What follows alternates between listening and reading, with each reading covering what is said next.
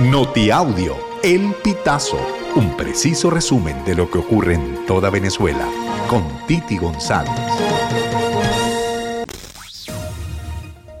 Bienvenidos a una nueva emisión del Notiaudio El Pitazo del 1 de noviembre del 2023.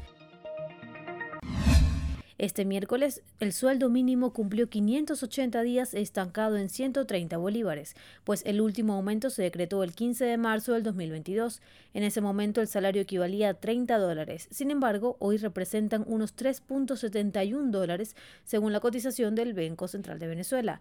La ley venezolana establece que el salario debe cubrir las necesidades básicas del hogar. El artículo 91 de la Constitución reza que todo trabajador o trabajadora tiene derecho a un salario suficiente que le permita vivir con dignidad y cubrir para sí y su familia las necesidades básicas materiales, sociales e intelectuales.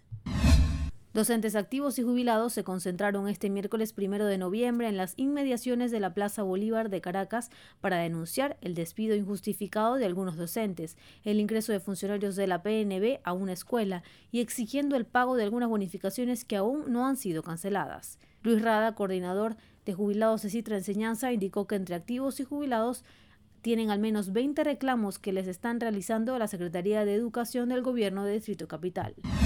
La hidrológica de la región capital informó sobre el reinicio del bombeo de agua a la Gran Caracas tras la finalización de un periodo de mantenimiento y rehabilitación en el sistema TUI 3. La empresa detalló en un gráfico los trabajos realizados durante este proceso. Se atendió una avería en una tubería de 85 pulgadas en Camagüita y Santa Bárbara, así como una tubería de 100 pulgadas en el aeropuerto de Caracas y Los Meleros. La parada programada de mantenimiento del sistema TUI 3, iniciada el pasado lunes, incluyó la sustitución de la válvula manifold en la Yaguara.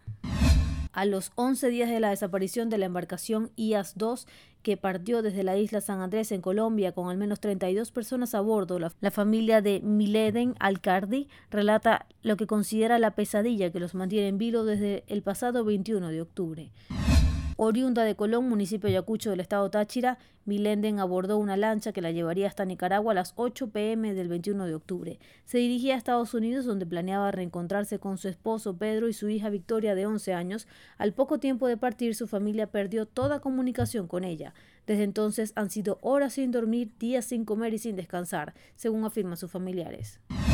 Los habitantes de San Llenaro de Boconoito y usuarios de la autopista José Antonio Páez en los límites portugués-Barinas cumplen un año sin combustible. La estación de servicio Puente Páez, única en el municipio, fue cerrada por el gobierno en noviembre del 2022 bajo una medida de ocupación administrativa temporal. Cumple un año de la población de la gerencia y aún no ofrece explicaciones según denuncian los usuarios. Este martes primero de noviembre se conoció que tras la ocupación, la administración de Maduro decidió que el nuevo funcionario que estará a cargo del gobierno regional a través de la empresa de ESOMEP. Además, se confirmó que la gasolinera pasa a modalidad de dolarizada internacional, por lo que queda eliminada la venta de gasolina y gasoil a precio subsidiado.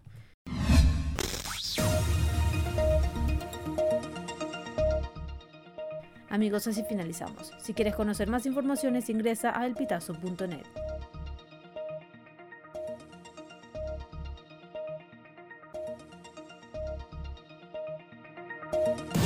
Estas informaciones puedes ampliarlas en nuestra página web, elpitazo.net.